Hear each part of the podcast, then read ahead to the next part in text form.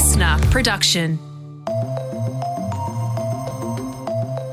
Hello, in this episode of The Briefing, the massive problems in the cosmetic surgery industry. And we're going to look at the investigations by journalist Adele Ferguson. And they have revealed a series of horrific stories and an industry that really needs a shake up. So we'll find out how these investigations actually began with a mystery USB stick turning up in the mail.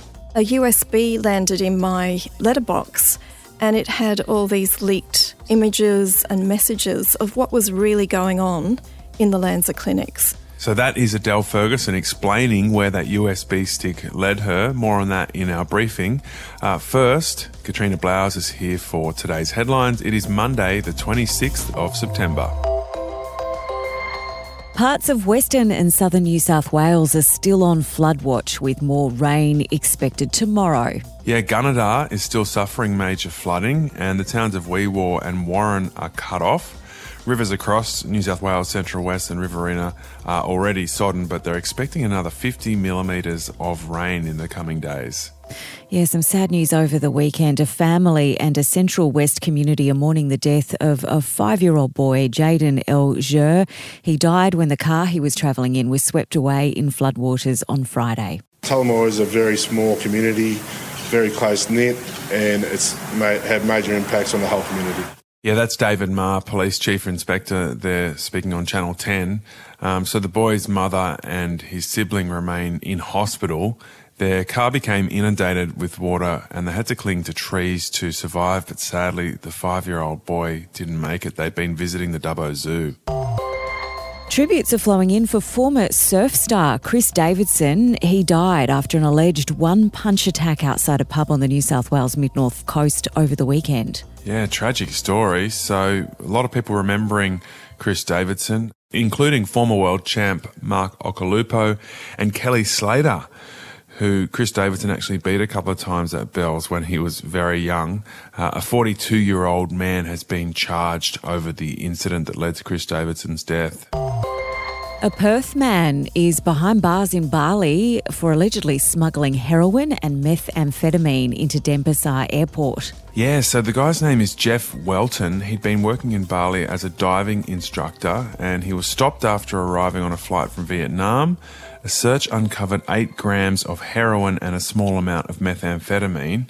The 51 year old had allegedly hid the drugs in a condom. Yeah, so his lawyer is arguing the drugs are for personal use and that he's an addict. And this is important because under Bali law, the maximum penalty for smuggling drugs into the country to sell them is death by firing squad. Yeah, but you'd have to think that eight grams, it's a, it's a relatively small amount. Mm. Uh, and so that story from his lawyer might stack up and save him from the death penalty, but we'll have to wait and see. A woman is in a critical condition after being hit by a roller coaster. So, this happened while she was retrieving her phone at the Melbourne Royal Show. It's understood the woman, uh, aged in her 20s, stepped onto the Rebel Coaster track to pick up her phone. And then people were stuck on the ride for two hours whilst the paramedics worked on the woman. She had um, head injuries and was transferred to hospital. So that ride's going to be closed for the foreseeable future while police and WorkSafe Victoria investigate. And it's been a mega weekend of sport and mega painful for me personally. Not sure how you feel about these results, Katrina. Um, well, the Eels beat the Cowboys on home turf on Friday night to make their way into the grand final. So I was happy for Parramatta to get in there. Yeah, I don't know that anyone in Queensland was happy about that. It was an annihilation. And, you know, the Cowboys were our great hope because the Broncos just aren't mm. doing anything anymore. So, yeah, I feel like there was a full weekend of, of mourning for that loss. Mm.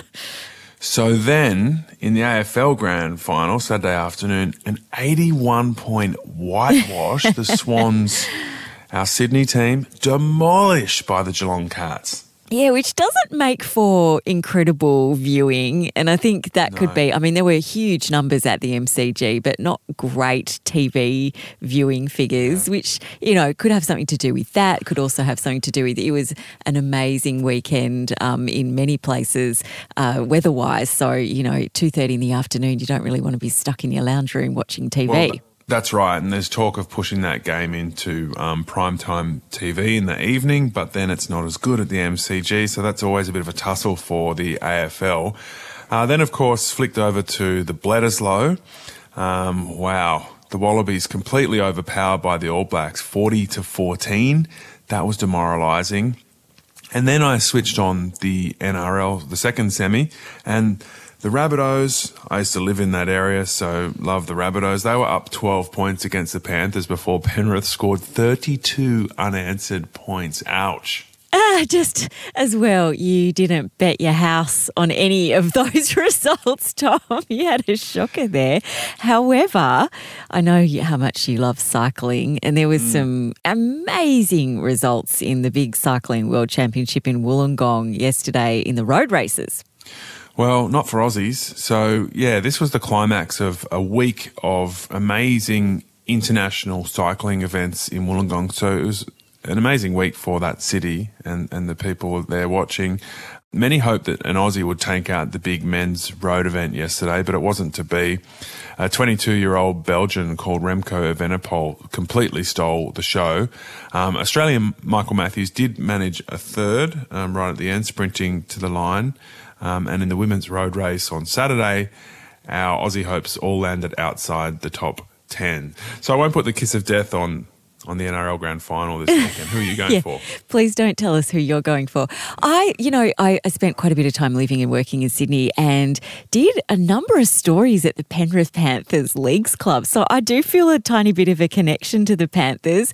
That's probably who I'll back next weekend. Mm, that's a very distant connection. You did a few stories in the area. I mean, did you do a few it's stories the only connection Parramatta I as well?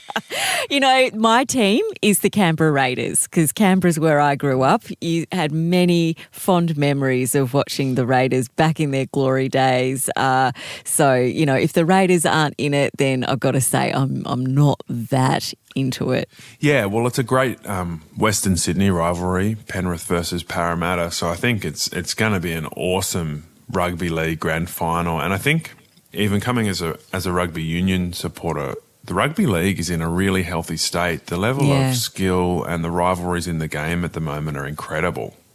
All right, Katrina, we'll catch you again tomorrow. Antoinette is about to bring us this fascinating interview with Adele Ferguson and how her expose on the cosmetic surgery industry started with a mystery USB stick.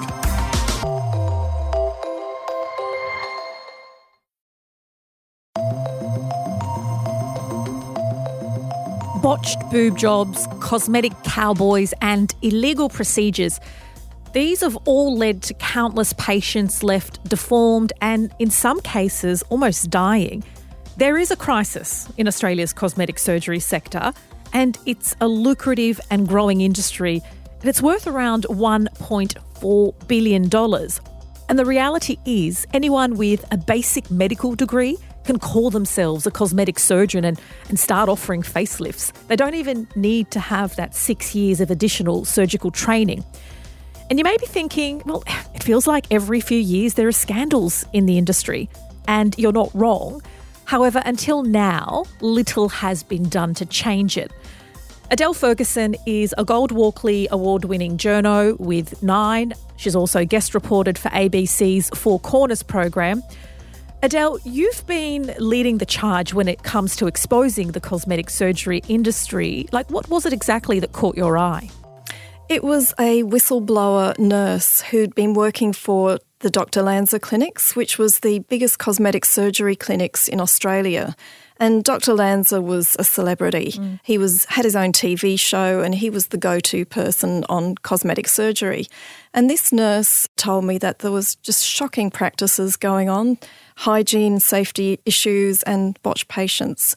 And then a USB landed in my letterbox and it had all these leaked images and messages of what was really going on in the Lanzer clinics, and it was absolutely shocking. And that's what really piqued my interest and just kept me going. So this USB landed in your home letterbox, your work letterbox? In my home letterbox. Any idea how they located you, who it's from? I have no idea, and I don't want to know. Right. Uh, but it was it was incredible. It had the the dancing Jolene video where it had two of Lanzer's doctors who were actually uh, dancing while they were thrusting a, a long cannula into an unconscious patient. And the anaesthetist was dancing. As it transpired, he wasn't an anaesthetist. There have been calls and concerns for like more than a decade, and these particular doctors in those leaked videos, or even the, the doctor at the centre of the whistleblower case, Dr. Lanzer, um, he's not alone. This is bigger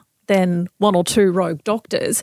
Why? Why weren't calls for changes heeded sooner? It's a really interesting question because this industry has been neglected for years. There's been so many amazing stories done over the decades about dodgy doctors who are putting people in harm's way. Mm. And then that would trigger a parliamentary inquiry, there'd be recommendations, and very little would happen. I don't know why there was no appetite for it. I think it was probably vested interest, mm. really good lobbying to stop any change happening because this is a $1.4 billion industry mm. and it's just growing like topsy. Do you think it could have possibly been a bit of a, a George Floyd moment? And I don't mean to minimise the awful and excruciating death that we all witnessed with George Floyd, but we had those statistics when it came to, say, black deaths in custody. We knew it was a problem for so long, but it wasn't until everybody saw imagery that we just couldn't look away anymore. Yeah, I think you're probably right. Uh, it was inside the clinic. So we'd mm. had patient testimony before about what was going on and we'd seen these terrible things.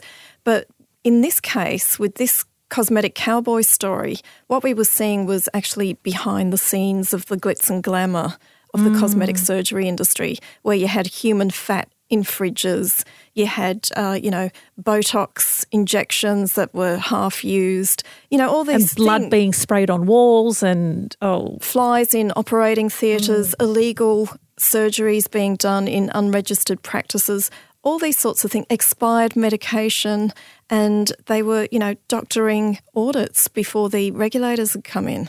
And like, I don't want to besmirch an entire industry because I know plenty of people who've had cosmetic surgery and are happy with the outcome and with their treatment. So, uh, can you give us a bit of an idea of what some of the worst practitioners are doing? they just didn't have any safety or hygiene. And so people were getting infections. Some of them ended up in septic shock and you'd have messages coming out from these doctors saying, don't go to hospital. You know, we can manage it. And why is that? Is that a covering their own butts exercise? It was absolutely covering their own butts because if the hospitals found out what was going on or other plastic surgeons, then they might get dobbed into the regulator. One of the biggest issues here that is finally looks like it's going to change is who is doing these surgeries and who can call themselves a cosmetic surgeon. Talk me through what was happening um, and how people were able to operate um, given minimal training they had.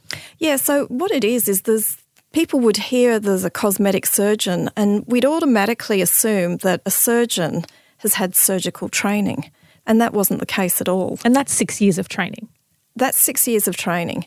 A lot of these cosmetic surgeons just had a basic medical degree or were GPs. Mm. And so they had, you know, come out of university and they can do a course, and it can be a 15 hour course to learn how to do a facelift mm. or a 90 minute online course on doing a labiaplasty, which are really invasive and they can destroy people's lives, and they have. And that's what was legal. They could do that. So you had all these cosmetic surgeons that weren't properly trained. And even though they might have done a lot of procedures, when things went wrong, mm. they really weren't equipped to know what was happening. So you had the guy in Melbourne, mm. and uh, he had a patient, and he'd lacerated her liver 17 times. Oh he'd liposucked her liver during liposuction surgery. She comes to, she's screaming for five hours in pain, not knowing what's going on. She finally gets to call an ambulance, and she's bleeding internally. He didn't know. Mm well, I guess six years of an ad- additional medical training can't be replaced by 15 hours or an online course. I mean, that, that's the reality. But there, there is some changes coming thanks to your investigation and the public sort of pressure and advocacy. Health ministers, um, state and federal, came together earlier this month. They're making some changes. What are the biggest wins? So the biggest wins are they've they've all come to an agreement that the law has to change, so you can no longer call yourself a surgeon if you're not a surgeon. So at least people will now understand that if they see the word cosmetic surgeon, that person has got proper training. That's a big win. AHPRA has been, which is the national regulator, has mm. been humiliated and embarrassed mm. because they have completely dropped the ball for years mm. on this industry. And they've now um, agreed that they're going to try and pick up their game. So they've um, set up a, an enforcement unit for cosmetic surgery dedicated to that and put in $4.5 million and they've set up a hotline. Mm-hmm. So we, we can just hope that the regulators start doing what they should be doing.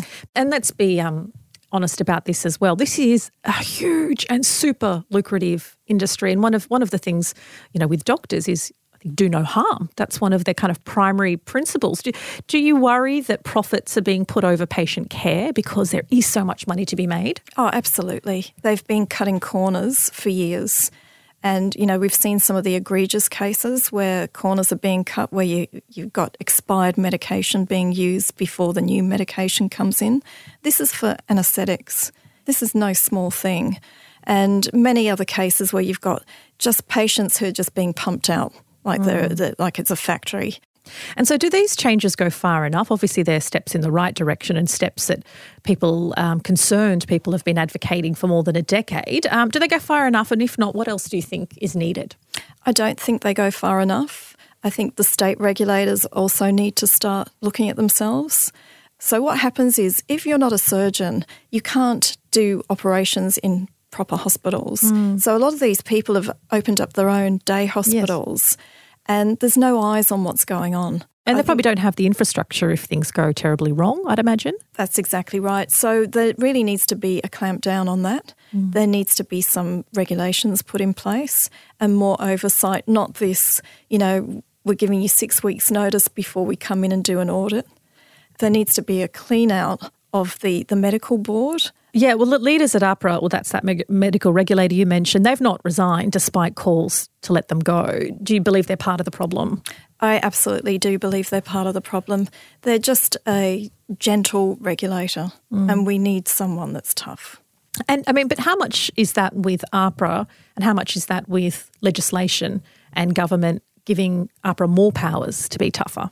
AHPRA does have some powers, and you can see with some of the doctors who have done terrible things. There's one doctor in Melbourne who at least eight women were hospitalised last year mm. due to his work. He was performing illegal surgeries during lockdown, and uh, the only thing that AHPRA did to him was to say, You can't practice cosmetic surgery anymore, but you can be a GP. So he's practicing as a GP. Yeah, wow. I mean, we've we've heard of people being hospitalised, infections, you know, awful outcomes. Do we know how many people have died on the operating table undergoing cosmetic procedures? No, we don't. There's no stats. It's really hard. There's no, and that's the other thing that mm. we do need is a central database to show how many people have been, you know, hurt. Because sometimes it doesn't log as cosmetic surgery. You could mm. have a mm. heart attack, mm. and that's what it will be. You know, you could die a few weeks later due to septic shock, mm. and, and it's not logged as mm. cosmetic surgery related. So it's really difficult to know if there've been deaths.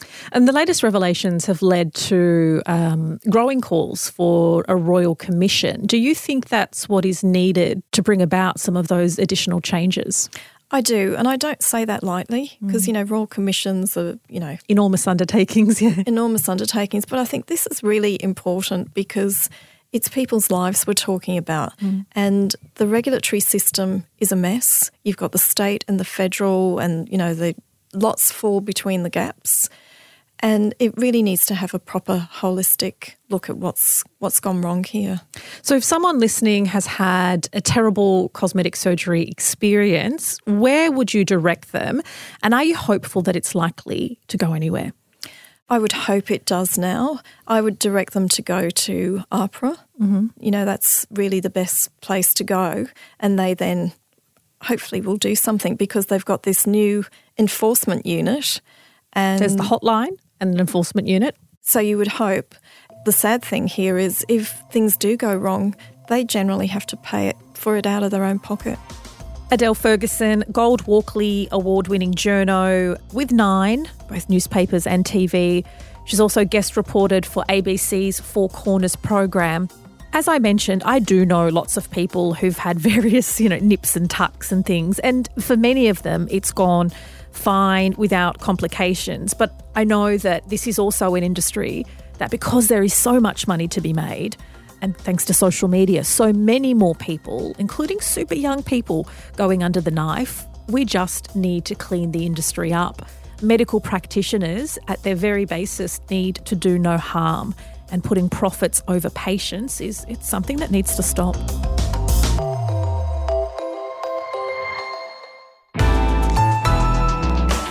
Listener.